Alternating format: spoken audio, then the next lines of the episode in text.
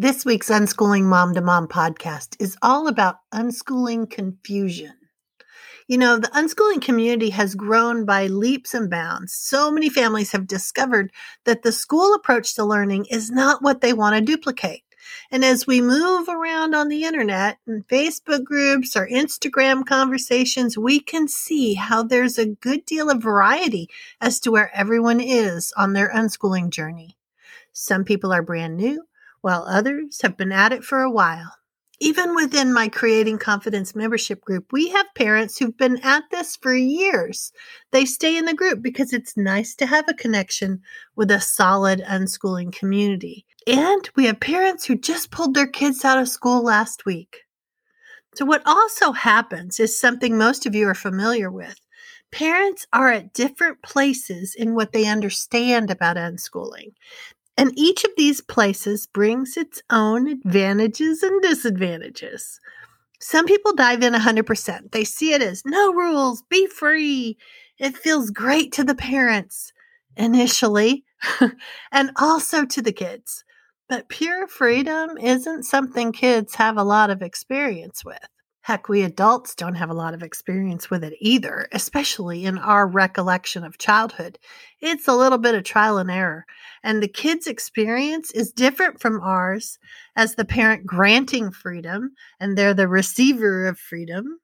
So some kids freak out a little about all this freedom. They may think you've lost your mind and worry that they're somehow being cast adrift.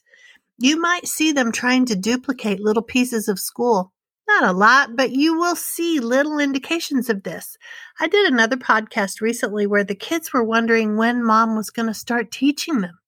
I'll link to it in the notes. Others are like, yeah, party time. And if you pause and look at them a little wary of what's happening, they're the first ones to say, Hey, you said freedom. Don't backtrack on me now. Okay, but I want to talk about your reactions to both of these kinds of situations. And then also a little more insight about how unschooling works. So, you as the parent, you've read or listened or watched various people talk about unschooling. You've absorbed the parts that resonated with you and discarded, even if just temporarily, the parts that didn't. It's just that prioritizing technique how our brains do to prune through new stuff. So when you have that hesitant, worried about the chaos kid, you might even see it as, whew, glad my kid is choosing to do that vocabulary list or whatever the schooly thing they want to do is. And because we haven't deschooled all the way, because who has really deschooled completely, we have a little relief that they're choosing to do a little school stuff. And that choice element seems very unschooly, right? But in fact, in so many of these situations, it's that the child hasn't done enough deschooling. They have no way to really do that without your help. They're not reading up on it, they just know what's familiar. So it's up to you to help them move through this. So, continuing with that vocabulary example, show them where the vocabulary is developing without the use of a workbook or a class. Search for the learning that's hiding in daily activities, in the home, in the community, especially those subjects or topics that you or your child are a little worried about. That worry makes you cling to the school way because it seems safe. And because it's not full on school, it seems okay. And it is better than sending them to school, but you're not fully embracing unschooling yet. It's okay. For a lot of people, it's a process. So if this is you, try these three things. Create a scavenger hunt for learning in your home or community. My math course has an excellent one to guide you through the process if math is your concern. Number two, read about deschooling every day or listen to podcasts. We're doing a deschooling challenge this month in my membership group. You can always join us and tap into that. And number three, read a little more about unschooling. Don't consider that box checked. You may not be panicking the way you did initially, but you're not there yet. The unschoolingmomtomom.com website is a goldmine for this.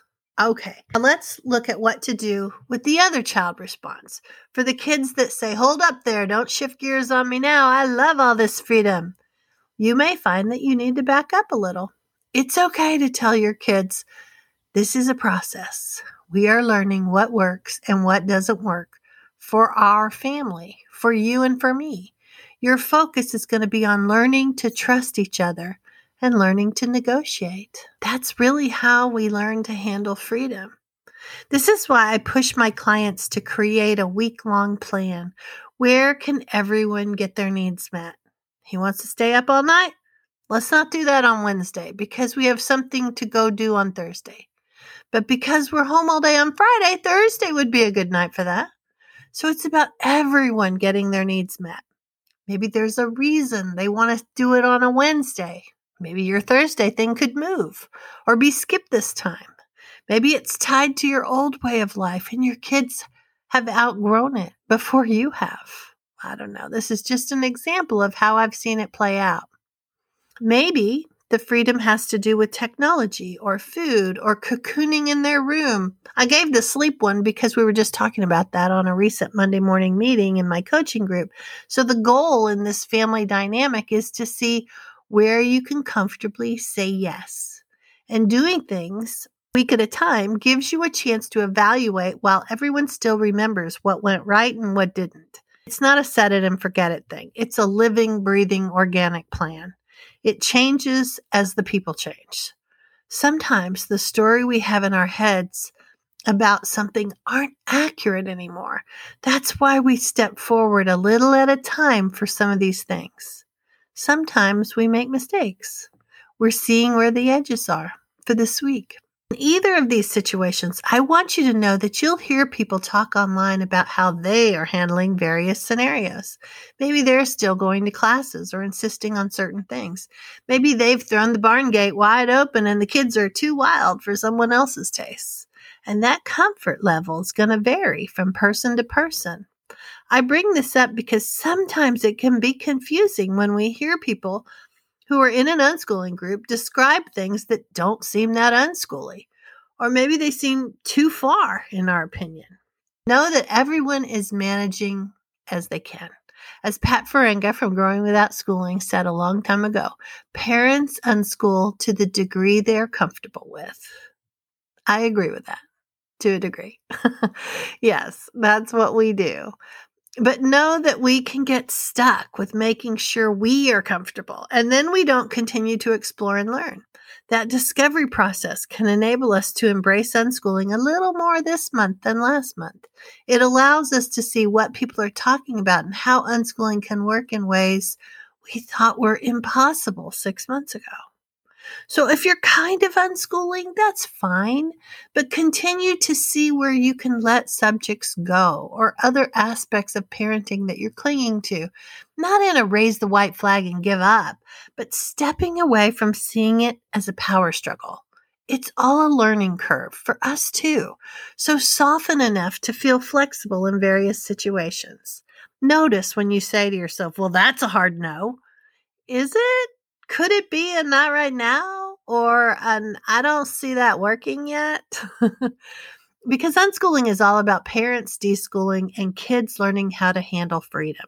It's about letting go of the trappings of school and noticing the learning that is hardwired into the little and big humans in our lives. And that's hard to do because it's so familiar. We're used to a one right answer, not a your mileage may vary we've never really seen what truly individualizing looks like. As we connect more with our kids, we can see that learning that's happening spontaneously or those issues they need support on.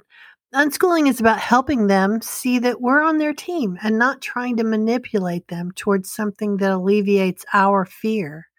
We work on those fears. That's our job, not our kids. We're learning how to partner with them, and that's such a gift. They'll carry that with them into adulthood. So, in the unschooling community, even within my own membership group, know that everyone's journey is different for all kinds of reasons. That's why we have to continue to learn more about unschooling so we can apply those principles as needed in our lives. You're not duplicating someone else's path. Don't waste time letting yourself get confused because someone applies the principles differently from you or draws boundaries or lines where you don't. Everyone's limits or lack of limits are an ever evolving process, softening and changing because that's what it's like to truly individualize this process. We really only learn where our edges are by messing up and saying, Oh, that's not what I thought would happen. I need to go back a couple steps. That's how we become the parents we want to be, supporting and loving our kids as is, being their resource, not their gatekeeper. It's a messy process, but you don't have to do it alone. Reach out if you need support or have some questions or thoughts on this, and I'll be back with the Unschooling Mom to Mom podcast next week.